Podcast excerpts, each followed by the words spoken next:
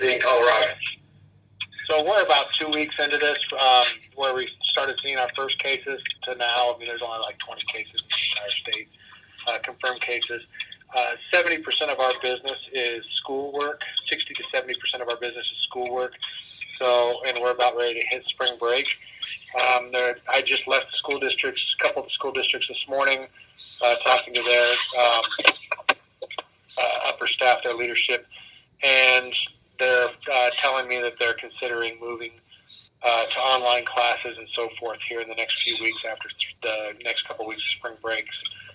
Um, suppliers, we haven't seen the issue, but our uh, we've been talking about it quite a bit. Our concerns uh, are more downstream of what's going to happen this summer now that uh, we're not producing right now.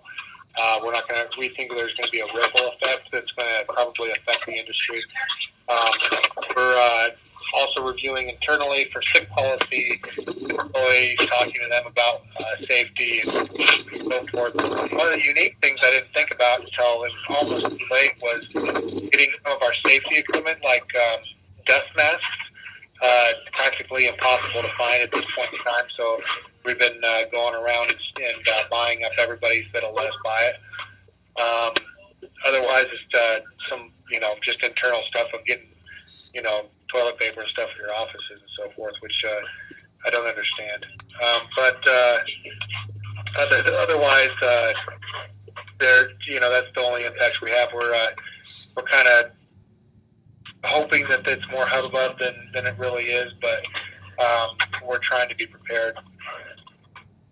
Very good. Thank you for your uh, feedback, Kevin. Uh, moving on to uh, Jeff Johnson. See if somebody. Hey, Rob try to touch on a couple of things that have